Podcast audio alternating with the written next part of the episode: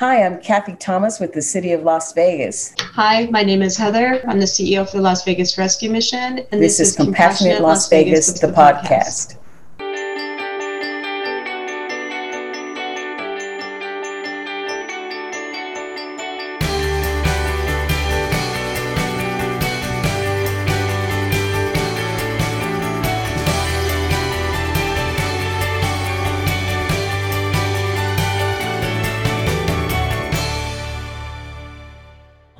Everyone. My name is Amy. I'm with Anytown Youth Council, and today we're talking about anti homelessness and, for me, uh, youth homelessness.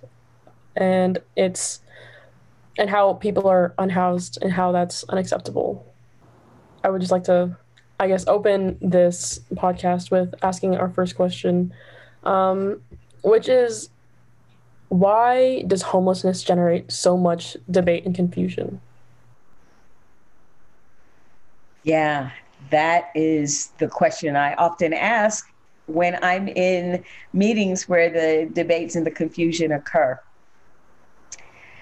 Just like there are many causes of homelessness, there will be multiple solutions to ending homelessness.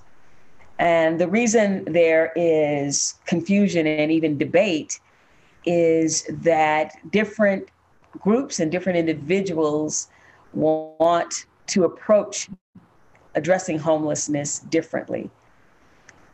Some in this conversation attribute homelessness to the actual person experiencing that homelessness. And so they want that person to figure it out, get it together, raise themselves by the bootstraps, so to speak.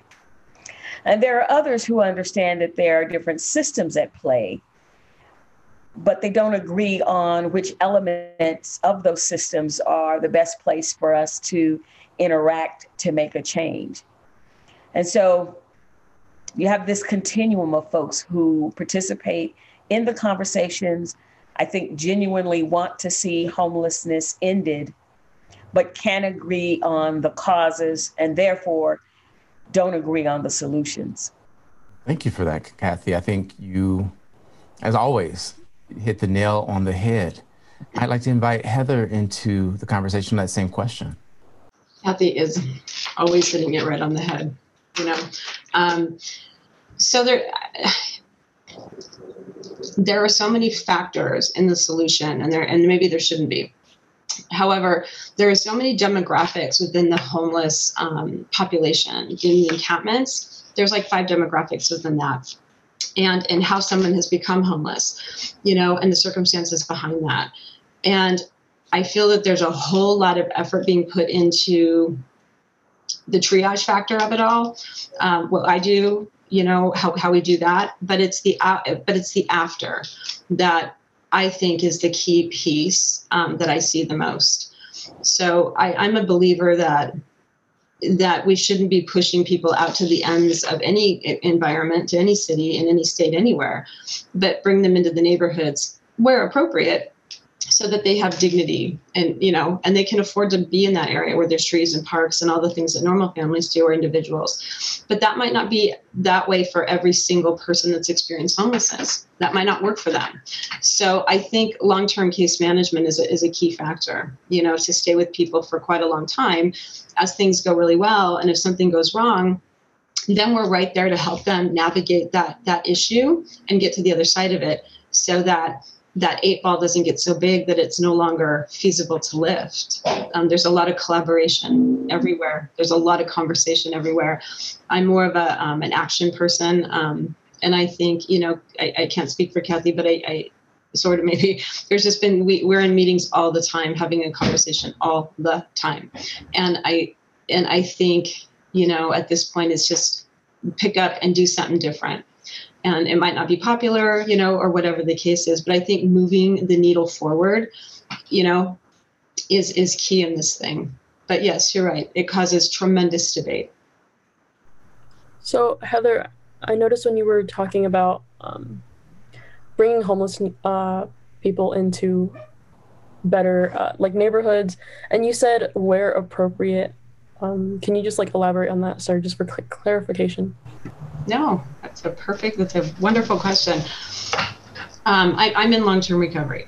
So for me, when I was first sober, me being, um, you know, going back into politics or whatever my life was then was not appropriate because I did not have the skill set or wherewithal at that point to to navigate it appropriately. I had some more work to do. So we look at um, all the demographics of homelessness. So if we're looking at a, a, family per se that's had they've had jobs, they've actually maintained a home, and some really horrible things happened, um, but they're capable of kind of stepping back into that world with some supportive care. That might not be the case for somebody who's coming from the tunnels, you know, that is now experiencing many different things and putting them into an environment that they're not ready for it can cause you know them to have recidivism factors and it can be very overwhelming. So depending on the demographic the circumstances and i think that that's the key piece that i see the most is really looking at every person without a broad brush label and assuming all these things but really getting into them and saying you know what were your dreams? That's that's kind of what we're doing here now. When was the last time you dreamt? When was the last time you thought you want i want to be the best manager at 7-Eleven or I want to be a banker or an astronaut. You know, whatever whatever that dream is, we're trying to narrow in on that and throw some oxygen at it so that they have the capability of hope again and dream and and and then we kind of work with that. So it's going to be really individualized as to how as to what environment they're going to go in in the beginning because the last thing we want to do is set somebody up that's it's so overwhelming for them that that they can't make it happen so I think it's I think we need to look at this in an individual factor as well. That's beautifully said. Thank you so much for that. Um, and so Kathy, um, I know we were I, I guess all, all of us are talking about possible or plausible solutions to homelessness and that there's so many different ways of going about solving this problem. And so I guess what I'm asking is is there any way like what solution would you think would be feasible for um, fixing the issue of homelessness? Like, is there something tangible? Um, like for me, at least, I think education is one of the bigger things that we need to focus on to, um, you know, get rid of homelessness. I, I do think there are multiple things that are very tangible, and I want to echo what Heather said. You meet the individual where they are and ask them what the solution is for them and their family. In my work, we have a, a working model hired, housed, and healthy. And that's based on some focus groups we did with adults experiencing homelessness. They said to us, if you help me get a job, I can figure the rest out by myself. So even though I knew they had some substance use issues, some mental health issues, and a number of other issues, I can't decide for them that the thing we're going to start addressing is your mental health history, because that's not what they said to me. What they said was fully 50% said, if you help me get a job, I can figure the rest out myself. And so we started working with this change theory, if you will, that a asset base, right? We're going to work with whatever you got going for you. That's what we're going to start your plan from that point. And we actually have some evidence in our own programs that show that when we get someone a job at the same time that we place them in housing, they are more likely to maintain both the job and the housing. And then they start working on their health issues they eat better. So they, they are addressing diabetes. They're more committed to working with their mental health professional. They are attending their 12 step meetings. All the health issues that may have been the cause of their homelessness, by the way, they're now addressing them be, because they got a job and they got housing. And so I think the tangible thing we give people is the thing that they request.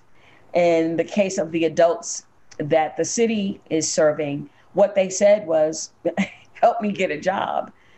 And so, in a lot of our programs, the individuals that we hire are guests of the courtyard. We hire people experiencing homelessness while they're still homeless. We don't require them to clean up.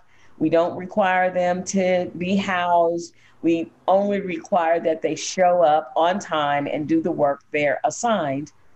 And from there, all the other things begin to fall in place. So th- those are the tangible things that we think are important. By the way, that doesn't mean that the city doesn't subscribe to the uh, theory of housing first. We do. I'm not a purist though. So if the thing that I get you first isn't a place to live, if the thing that I get you first is the thing that you, as a person experiencing homelessness, requested, then that's where I will begin my journey with that person. I want to partner with that person. And it's their journey, by the way. My job is to support that to the extent that uh, I can or the programs we operate can. But the tangible thing you give somebody is actually the thing that they ask for. Thank you. Um, and so I want to the pose. I want to pose the the same question for Heather.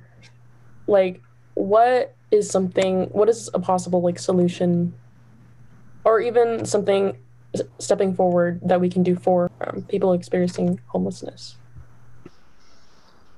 Well, you know, there's just there's not a one there's not a one specific factor um, to that. You know, um, there's it's it's, it's there's such a dichotomy of, of things. So.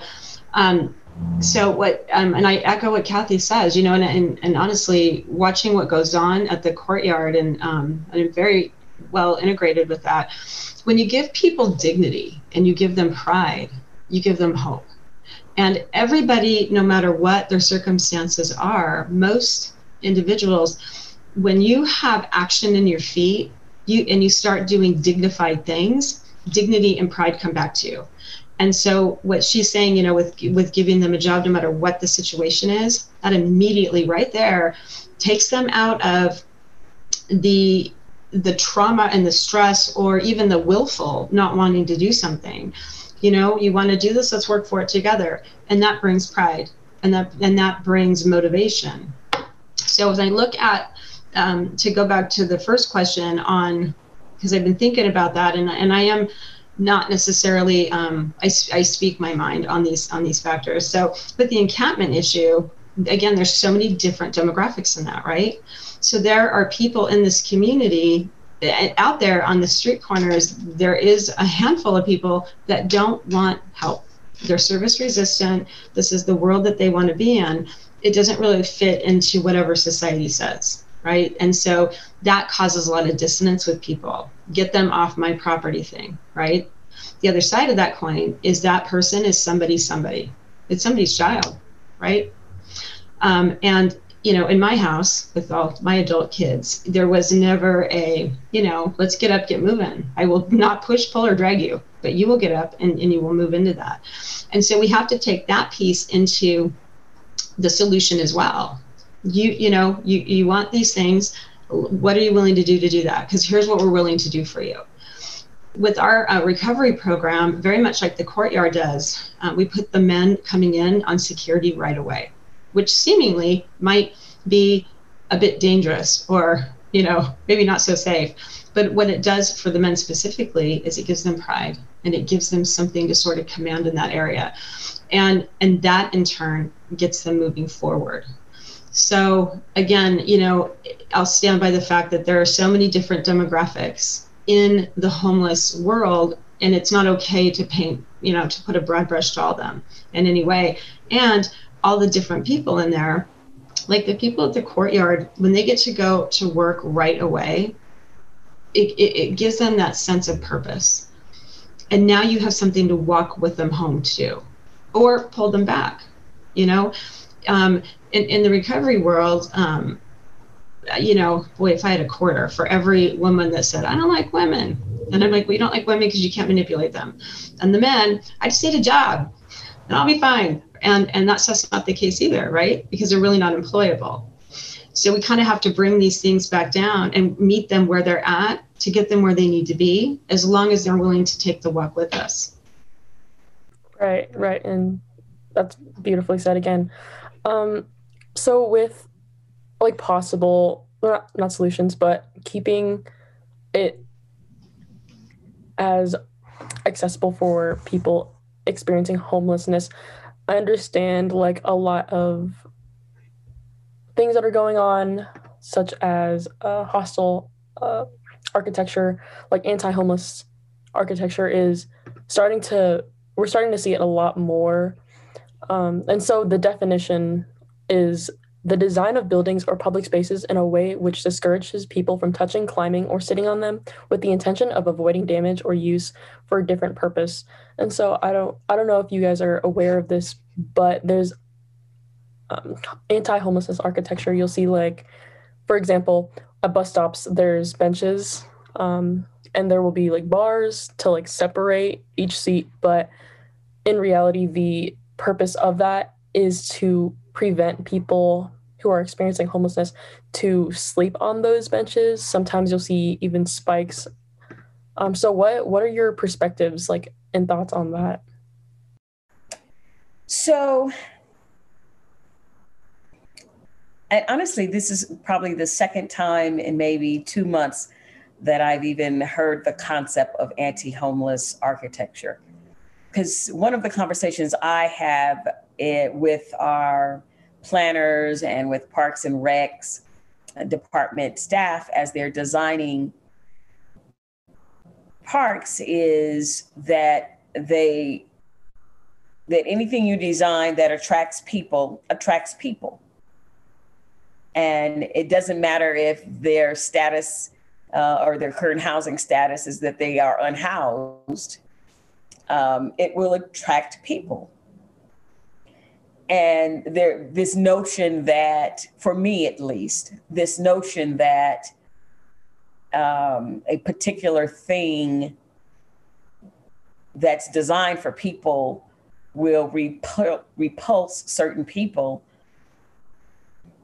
um, my observation is that because um, there are a lot of um, bus benches that have those humps those arms whatever to separate people and I see homeless folks sleeping on them all the time. Like it, it, it isn't, if that's the intention of those, it's not effective because the human body needs to sleep. And if that's the place you are when you have to stop and sleep, you will sleep on that. I've seen um, rock, you know, uh, xeriscape that people think will discourage unhoused people from setting up an encampment on rocks. No, they set up encampments on rocks. I'm much more interested in the reality than the theory of the thing. And I think um, Heather might have touched on this a, a, little bit is, you know, you deal with people in their current reality. And so it is the architecture anti homeless because if it's built to attract people, homeless individuals are people too. They will be in that space, they will use that space just like any other person. It's the policies that determine who gets to be in the space, my opinion. Now, of course, there are, um, like a lot of this architecture is actually meant to discourage skateboarders, right? Um, it's actually uh, meant to change the use in a different way. And so, uh, and it doesn't, right? It just creates a better challenge, I think, if you design things certain certain ways. So, um, I guess you know, in, in my opinion, the real question to me is more about the policies behind the design of public space. And if a public space is designed for people to congregate, then all people get to congregate there. If a public space is designed for people to move through it, then people get to move through it. If it's designed for concerts, then there should be concerts, COVID notwithstanding. So that means if benches are for sitting, people get to sit there. If sidewalks are for walking, people get to walk there. Whatever that public space in particular was designed or created to do, then people get to do it in that space. The challenge becomes when things happen in spaces that it wasn't designed to accommodate. So the, the natural outgrowth of this question would be, but hey, you've got a the city, you've got this camping ordinance. Absolutely, because sidewalks are meant for walking, not camping. And so people experiencing homelessness should be able to use the public space like any other person uses the public space. But if the public space gets used in a way that impedes other people using that public space, now we have to have a conversation about what can we do about that or what should we do about that. And so whether people agree or not with policies um, means that the, the conversation A needs to happen at a policy level. But B, just on an operational level, we should be advocating for homeless people to get housed, not for homeless people to be able to sleep on a sidewalk. Like, I never understand the dialogue that crops up around insisting that people get to sleep on a sidewalk. We should be insisting that people get to sleep in a place meant for human habitation. And so a lot of our um, advocacy energy gets used up advocating for something that we wouldn't want for ourselves. We, we don't want to have to sleep on the concrete. We want to sleep in a home. And so the conversation about um, anti homeless architecture can we have a policy conversation about getting people housed rather than whether or not there's a hump on the bench? Because the bench is for sitting. Yeah, Kathy, your perspective on that, I, I really appreciate how you frame it and keep us big picture. And I was viewing some uh, on on the web just in preparation for this today r- around the North Las Vegas encampment, and juxtaposed were the wooden structures that were built and like the tent city type thing where you know trash bags were used as coverings. And is there a place in this bigger conversation for incremental improvement? And heather since you work most closely with the individuals experiencing homelessness maybe you could chime in first. Thank you. Well i mean what kathy said is it's a mic drop. It's like that's exactly where i'm at. Um, you know, so um, so I'll throw a little more controversy out there as well. Um, so let's let's take an encampment, the one that was over here off Owens, that like that peninsula that seemingly had no owner there for a minute or whatever that was. um, right, so I go by there to check in, and it's covered in, in fecal matter and garbage. Right, so what happens there? There's bathrooms there. There was sanitation put in. Everything was there any encampment area that I am a part of, and I, you know, I do, you know, um, as well as Kathy, and we'll sit with anybody anywhere, is constantly beyond not well kept in any direction and zero want to do it, right? So um, I was over there around Smith's the other day, right? And then I had to run up to Summerlin for a meeting. And what I see is arrogance in an affluent area as well as arrogance in a low income area. It's almost the same. And the fact that I'll park where I want, I'll do what I want, I'll throw this where I want, and that's just the way it is, right? So we go back down to what, what human conditions and manners are. And in these encampment areas, just as much as you, I do not want to have a label put on me, know me first before you label me, that's how I'm going to look at every individual. We have children here Kathy's, you know, camp down there, it's constantly busy and it's massive, right? There's children, even if they're not staying there, walking around at times. So now we have people exposing themselves. We have people defecating on the sidewalk. It's a CDC issue. It's a complete hazmat problem. It, so there's a lot of factors to this. The service resistant, and you know, and this is where society change, the societal factors come into play, right? If if a child, family, generational wealth was in any way raised to live off the government. And that was just the impetus put behind it. That now we have to kind of unwind something that's been a learned behavior for, for a very long time. The other side of that is the benefit issues. So the women that I worked with in human trafficking, getting that's a hard, hard mind to turn. It just is a rough one. But they get that job at the Dollar Tree, right? They're making beyond or below minimum wage, and but they are doing the next right thing. They're not taking the fast, easy way out. Even if it's damaging, they're still going to do that. They start making money, they get a 10 cent raise, and now their benefits are slashed. And so basically, what we're telling them is, you know, if you want to excel in your life, you're not going to be able to feed your kid halfway through the month, you know, or maybe your your Medicaid changes and stuff. So there are some fractures in that. There's been a lot of help in that in the last few years for sure. It's getting looked at, but there's a lot of those things. I can't make anybody do anything they don't want to do, nor do I have a desire to do that. So when we have the service resistant population, right? Um, the people there are people that are on the benches and people on the sidewalks and stuff. All that time though, I probably have 15 beds open. And we patrol the area. We talk to people. I keep stats on, you know, every, you know, what was the engagement factor? Where are they today? And the goal is to is to befriend and, and give them trust enough so that maybe they'll want to do it. And those are the people that will have trauma associated with help. You know, the system failed them somewhere along the line and there's zero trust in any part of it. So there's that piece. Then you have the piece too of the willfulness. It's a public street, I'll do what I want. Well, I don't know. I mean, I don't get to do what I want. You know, I, I would be arrested by now. Um, and and then they use that. There's a difference between being a victim and being victimized. They're two very distinct terms. And if we roll with the victim aspect of life, well, hi, my name is Heather. Here's all these horrible things that happened to me. I'm gonna I'm gonna well say it's nice to meet you.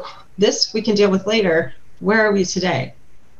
And so there's a victimization as well as running a victim label. But again, that's not every single person on the street.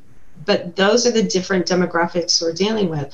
Um, I, I, have only heard um, of the anti homeless architecture, I think once last week, somewhere along the line. You know, um, and I don't know that I can give you an opinion on that necessarily. But what I can say is, um, and echo what Kathy said, the you know the rules and the laws in life are what they are you know pick up your garbage throw it away take care of your space if you don't know how to we'll help you figure that out engage the people that are service resistant because of trauma and get to know them don't try to force anybody to do anything but get to know them create a trust whether it's here or any of the other amazing shelters that we have but then there's that group of people that 100% wants things to come to them easily. And that's that. And so they're woven in between all the families that get lost and all the controversy. And it's and it's hard, but we sit, we try, we figure it out, we all collaborate. Um, but you know, at the same point, I have kids here and intact families here. So if I have somebody defecating on the corner, that's not okay. It's not okay for this family. It's not okay for those children. We're trying to get them away from that stuff. Yeah, I think, um, Will, your question about are there some interim things that can happen? And I believe the answer to that is always yes. There is not a, single magic silver bullet that will fix everything. And there are some interim things that we can do. There is um, some kind of heuristics that people use in in you know shortcut things that people use when they're having this legal conversation. They say, um, "Sure, you have free speech, but you cannot yell fire in a crowded theater." Right? You've heard that before. Um, they say, "Sure, you have liberty, but your liberty to swing your arms ends at the tip of my nose." Right? What those two kinds of ideas are suggesting that freedom and liberty come with responsibility and constraints. And so I really see some of the interim measures that some so called advocates put forth as swinging their arms and hitting the tip of somebody else's nose. When we have encampments set up adjacent to communities um, without engaging that community on how to support our unhoused neighbors, then we, we're swinging our arms and touching the tips of someone else's nose. This isn't about NIMBYism. So often people get accused, uh, back to those labels, I think Heather was saying, don't label me until you know me. And so if a neighborhood says, hey, we don't want that, everyone says, you're bad for not wanting this. That's NIMBYism. But what they don't want is some of what um, Heather was describing when, in one case, there were clothes on a clothesline and people went and took the clothes. They didn't ask, hey, I need, I need some clean clothes. Have you got some? They took them off the clothesline. And the senior citizens who lived in the home were petrified. But legally, they were they were robbed. Is that okay? I always feel like we're pitting one group of low income individuals against another group of low income individuals and not trying to find a place where both of those communities get what they need. And the uh, places where the encampments spring up often in those neighborhoods folks say you wouldn't let this happen in summerlin. You wouldn't let this happen in more affluent neighborhoods. And um, government has to respond to all of its constituents so the interim measures like the courtyard for example where um, it's not intended to be permanent by any means. It's intended to be a place where you can be safe. You can come with your pets. You can bring all of your personal belongings. We'll help you store them. You can wash and get cleaned up. You can have a address of record to receive your mail or apply for jobs. You can get connected with your family members. You can do all those things. It's really difficult to do when you're sleeping rough on the street. And if you choose to stay overnight, you'll be safe. Nobody's going to rob you or attack you. And uh, we shouldn't underestimate that. Like two years ago, there was literally a man beating homeless people in their sleeping bags, beating them to death with a lead pipe. Thankfully, he got arrested. But people will victimize the homeless and do it in their sleep. You can come to this, what I consider an interim measure, and sleep safely, access basic services, and figure out your next step. It's not the end all and be all. We never said that the courtyard was going to end homelessness. We said it's a navigation center to help you connect to services, get on a different path. That's one kind of interim step. Another kind of interim step that we would love to see happen is that we do have um, publicly owned empty buildings that we could repurpose for housing. I don't know if you've ever been out to the Rawson-Neal campus on Charleston. Um, it's a state owned campus, and they've got a mental health hospital out there, but they've also got cottages out there. They've got a two or three story office building that's two thirds empty. They've got a two story building where at one point they were serving youth with uh, mental health issues. It's half empty. Publicly owned building, state owns it. There's probably another acre of land that we could actually build tiny homes that have heat and plumbing in them and not those shacks that they were passing off as housing, where we could let people actually stay with dignity because they could store their belongings, wash, read a book, really be protected from the, the elements because tents and shacks don't do that because they're not insulated. So if it's hot, you're hot in your tent or you're cold in your tent. If it's whatever the weather is, you're not protected from the weather in those shanty towns. You are still dealing with the elements. And you're also dealing with all the other um, challenges because in those encampments there are predators there are people who want to sell you drugs people who will um, uh, force you to engage in sex for money so all those things that um, happen to people who are poor and desperate happen in homeless encampments. And so, um, to me, that those were not interim steps. There are interim steps. Some we've taken.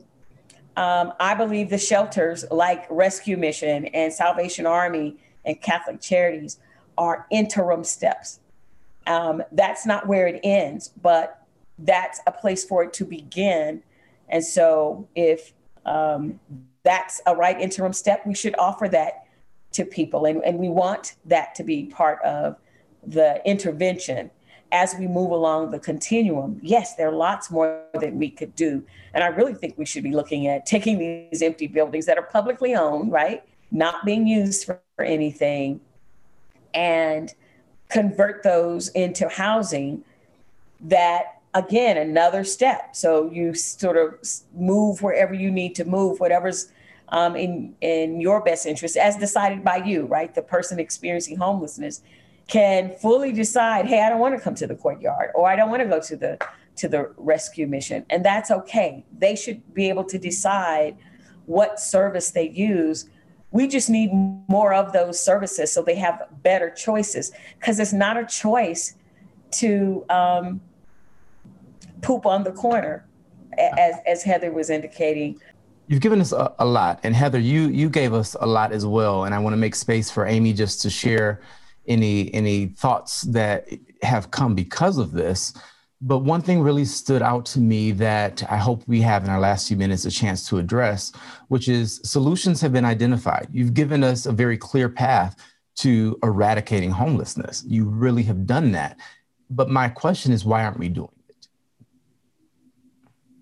my my comments are actually aligned with uh, what Will is trying to get across here.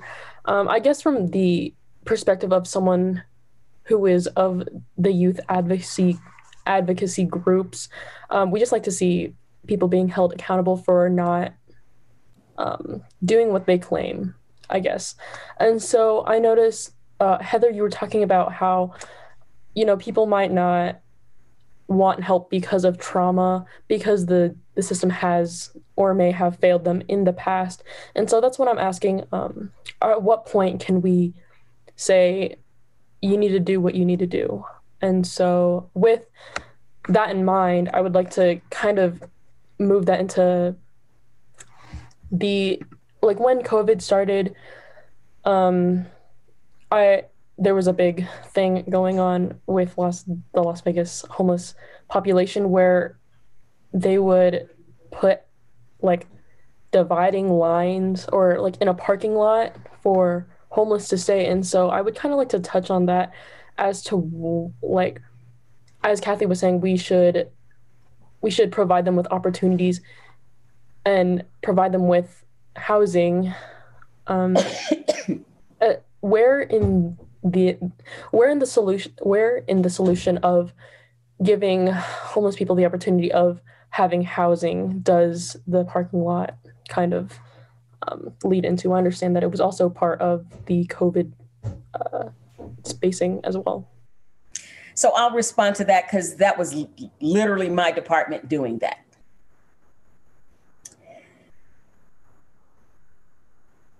we had one of our traditional shelter partners who had a, an individual that popped positive for COVID 19. And because there really wasn't any plan in place for what to do with congregate shelters when that happened, the decision that that particular provider made at the time was to close the entire shelter, which meant 500 adult males had no place to be at night. None of our other traditional partners had the capacity to absorb 500 adult males. And where where would those where were those men going to go? Heather, could you have absorbed 500 adult males at your facility? No. So and Amy, I completely, utterly respect what you're saying. Um, I'm a commissioner for the Nevada Women's Commission too, and um, I and and I've been watching Kathy for a long time, and we might not always agree, and I think that that's, but I have a mad respect for her. and um, and we don't disagree and that's the way it works right? That's how we problem solve ultimately is through those things. And and I, I, I will defend that a little bit in this case. So this is an unwritten crisis right polio long-term crisis flu and shigella everything right? Ebola. So this is an unwritten crisis. We are writing it every day that we're in it. And so as a commissioner um, you know, I put my bulletproof vest on a lot when I speak, you know, because, and that's just, you know, the deal, you know, um, everybody has an opinion about a lot of things and they have every right to have them. But when you're in the thick of it, like in the thick of it, and we did not know what COVID was at that time, it was scary and unknown. We packed the house, we pulled in almost 300 people here, and we created a commune, right? And then we had to, you know, then of course we had the COVID orders coming through on what you can't can't do with bedding, right? We can't have people in out upside down because we don't know what we're dealing with, and and and that puts all these people that are on the streets who are supposed to be um, in home quarantine like everybody else except essential workers. Where does that put them? So as as unpalatable as that might have been, it certainly in no way was ever a demeaning factor at all. It was a, I, I believe it was a response to immediate crisis need right now. And that's kind of the thing. Um, and Amy, I'm excited for you in your future. I really am because moving forward with actionable things and completely well stated questions puts me and um, in a position that I can answer you with my own um, outspoken ways and I'm really tempered here right now. but you know, I, I, I do have to say that um, in that crisis when that happened, I mean, we all down here, Catholic Charities, Salvation Army, Shade Tree, the city, we all immediately got on a phone and we talked at least a couple times a week as a group. Who has what? What do you need? How do we make this happen? Who's got an outbreak? And we just threaded together. And and and I think in the offset of all this thing that that was one of the best things one of the best things that could have happened. But I, said, you know, I don't make the best decisions all the time either, right? I mean, I got a lot of souls and a lot of money under my name, and I don't take that lightly for one single second. But it makes it hard to make really immediate crisis driven decisions that might not be palatable to the outside world. But what I can tell you is those individuals were safe that day it gave them space as to figure out who's testing, who, where are we testing, right? Because it was going to be rapid, and then it was like, oh, can't have that. You have to have PCR. Okay, what happens with that? You know, there was so many things that had to come into play. Um, do I think that we, as a as a nation and all this stuff, have done all this completely fabulous? Well, no. But is it supposed? I mean, is there a fabulous way to respond to all that? In ten years, there will be, because we will know a lot more about COVID. We'll know a lot more about what we're doing um, to that point here, we actually had a suicide on Monday. Mm-hmm. And it was devastating. And certainly not my first, but for a lot of my people, it was their first, right?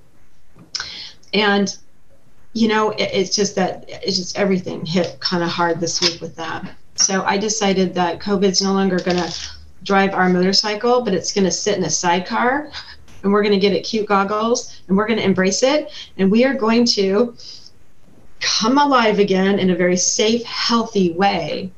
Um, and as this is our new little partner in life, we have to embrace it. Acceptance does not require that we like it. It requires that we accept it for what it is now so that we can be in the solution. And I believe wholeheartedly that's where the city was at with this thing. Thank you so much for that. And I just, and Kathy, uh, I appreciate you allowing me to interject because what I just wanted to highlight is that this from the outside world, from people that are just looking, it may appear one way. But we have now the city of Las Vegas saying, and an active partner, a community service provider, saying, this is what happened, why it happened. And no, it wasn't perfect, but it's what we had to do in the moment. So thank you both for, for bringing that to light. Amy, back to you. Yeah, I would just like to add on to what you're saying, Will. Like, I think that although it hadn't been um, like the most perfect solution, um, or it just had been the mo- the the quickest way to get um, something done. Like I would just like to point out, like although like s- we all may not have the same, um, not like mindset, but although we do have our opposing views sometimes, we aren't too far apart, and that the unity between these different um, perspect- perspectives gives a lot of insight as to what we could achieve, I guess. That is so well said, Amy. I have often said that we don't have disagreement on the big ideas, right? We believe that humans deserve housing. I think we all agree on that. We believe that as a community, we have the ability to feed the hungry. We all believe that. I do believe we share a commitment to human dignity. I really believe that. And so, what I ask people to do is just, you know, write your agenda down. Like you might have 10 things on your agenda, and I'll have 10 things on my agenda. But if we can find the two or three things that we agree upon, then we'll work on those two or three things together. Um, tiny homes was one of those things. Yep, big fan of it. I'm looking for land right now in the city where we can build it. Um, are we anti-poverty? Absolutely. We believe in living wage, and so we we want to support people fighting for that policy change. And in fact, we walk our talk. So when we hire homeless people at the courtyard, we pay them fifteen dollars an hour. Right now, pay them fifteen dollars an hour because we believe in a living wage. And as they progress, uh, they can move quickly from $15 an hour to $18 an hour. Because two years ago, when we started the courtyard, you needed to make 18 bucks an hour to afford a two bedroom apartment. And now, now because rent's going up, it's 20 bucks. We have to adjust our pay scales to reflect that. We believe in those things. So I think, Amy, you hit it right on the head that we may have a different perspective based on where we stand, right? Because I'm standing over here on this side of the issue as a government employee, and I have constituents that include unhoused communities and the business community and youth serving communities and elderly serving communities and right the rich the poor the well educated, the uneducated, all of those are constituents of the city, which means, and in my department, community services, I have to serve the entire community. And often members of the community will have conflicting and competing priorities. And I still have to serve all members of the community. For many of our community partners, their focus is on a part of that community. For many of our advocacy groups, their focus is on maybe even a more defined part of that community.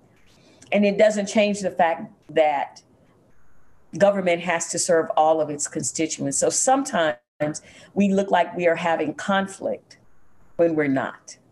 We're not in disagreement, but as government, I have to serve every constituent of the city. And so it takes us longer. The, there was a question you posed, Will. Why aren't we doing the things we know will work? Part of the reason it takes a long time to get there when government's involved. Hi, my name is Kathy. I'm a bureaucrat, right? I have to own that. takes a long time to move the levers of government to untie the purse strings so that financial resources flow, to facilitate the conversation so elected officials at the state, city, county level agree. And oh, yeah, let's throw in the public entities like the railroad, the uh, power company, right? Specifically, when we're talking about encampments, because a lot of those encampments spring up in this never never land that isn't the city or the county it's the railroads or it's the power companies right of way. And they've got their own boards and commissions. And so sometimes we are not doing what we all know needs to be done is because these institutions are big and calcified and it takes a long time for them to move. I can assure you there's movement happening, but it won't happen as quickly, I think, as any of us want it to happen, and certainly as quickly as people living in poverty need it to happen. So when we know what to do, the reason we don't always seem like we're doing it is because there are competing interests and there are large institutions who move slowly, even when they think they're moving. The city thinks it's moving lickety split, not moving lickety split. And then this is why I said earlier could we use our advocacy energy on those kinds of things? Because when we hold people accountable, let's hold them accountable for the transformative things, not the transactional things. Um, I would just like to like give Heather like a last few words before we close it up because I know we haven't heard from Heather uh yet on this real quick. Boy, Amy, I'll tell you what. You are a very actionable young lady. Politics is a is a chessboard, my girl. It's a chessboard. Some of us have some skill sets that are very good at that. I do. It doesn't always come out well, but but it's very calculated. It is what it is, right? I mean, so and I'm a good old boy. I was born in Elko and raised in Carson City, so you know I'm from here, um, for real. I mean, like really from here. So that I love your word calcification because it's exactly what it feels like. But so here's the thing: you do it with respect. I don't move a chessboard around just just because, right? My title only does one thing for me. I need to drop it when I need to move something. And so, and that works other than that, I'm Heather, an alcoholic and a mother, right, who's got a chance at second life. But I've been put in this path to play to play this board a little bit. So I do it wisely and I do it carefully. But the one thing I think that I see the most of is is the fight. When people are sitting back and saying, clearly there's a problem, which we know, how come no one's doing anything, right? and then there's an immediate defensive reaction. And now they're on city hall screaming but sometimes i don't know that they know what they're fighting for anymore. Sometimes i don't know if they're fighting to fight or if they really want to drive something because if you really want to drive something then you got to lean into it. You got to lean into it and you got to be part of the solution in the conversation because the first thing that's going to happen when people feel like they're being attacked or any entity they're going to put that wall up because there's so much behind that that people don't know. And so I think in a bureaucratic level, it, and I don't know if this will ever happen, right? But um, to kind of clean up the rhetoric a little bit, bullet pointed on one sheet. this is what we're doing. This is what this looks like, and we don't know the answer. You know, and and that, um, but but we're working toward that solution. So you know, moving forward in advocacy, um, I, I mean, when uh, the state of the city. Um, I was approached when I went up there uh, with some people uh, to wear a T-shirt, right? And I get it, and these people I know well, and I respect them, but I don't fall into that that particular thing, and I know, and I will never politicize myself in that way um, necessarily, um, because I know what's going on behind the scenes, and also to what end, you know, to what end. So you can have a voice, use it wisely, be very direct in what you're saying, you know, my staff, anybody will come to me, my children, and they're like, blah, blah. And I'm like, I don't want to know about that. I want to know this, this, and this. And then this we can fold in later. And so, you know, I think going forward in advocacy is, is going forward with respect and advocacy. Again, acceptance doesn't require that we like it, but it requires that we accept it so that we can all be part of the solution going forward. And if we want people to listen to us, then we have to be kind and understanding in how we're stating it. And know this I'm a band aid ripper. I have zero filter. I'm very well aware of who I am. And, um, and I tell people, like when I got the call this morning, I don't know that you want me on there because I don't know that I cannot say what I really feel to say. So we have to be careful in what we do but you have to have conviction in it and not be willing to run away if it doesn't go your way. It's a big problem. It's not, this is a big ball of yarn that's never going to be unwound completely. But what I can say is here in the city and certainly with all the nonprofits, everybody's really moving forward. You know, and I invite people in here all the time. COVID's like been a little bit of a challenge with that, but come in. You want to you want to you want to do something? Come in. Come in and see how it's done. It's very humbling and it reminds you that you're human and it reminds you that these are God's children too, right? Including the government. Well, that was beautifully said. And thank you both for coming on here and having this conversation and having this open dialogue. Um, I would like to thank Will for having me here. Um, this was a great um, platform for me to be on since I'm like, I'm a younger person, uh, 18 years old. But thank you so much for this opportunity to just have this conversation and, uh, you know, bridge these connections. Wonderful. And Amy, thank you for navigating this so beautifully, so compassionately. Heather, Kathy, you both are true gems for our city. Thank you for your service, for the work that you have dedicated your lives to. I know it's not easy, and I think our audience is hearing how complex this really, really is. And so hopefully, this moves the ball forward and gains positive energy towards the solutions that we've talked about and uh, just, you know, a, a change for our city, more compassionate Las Vegas. So I want to thank the audience for listening and engaging in this conversation as well. As always, remember you are not just a drop in the ocean. You are the entire ocean in a drop, and what you do does matter. We'll see you next time. Coming up on Compassionate Las Vegas, the podcast. What we're saying is, well, here's a concept, here are some practices, try it out. How's it working out for you? is it working out for you better to feel like I'm a broken person and there's something wrong with me?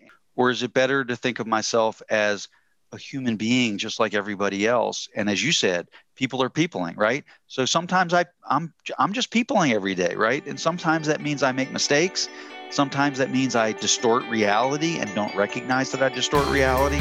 Sometimes it means I do wonderful, beautiful things.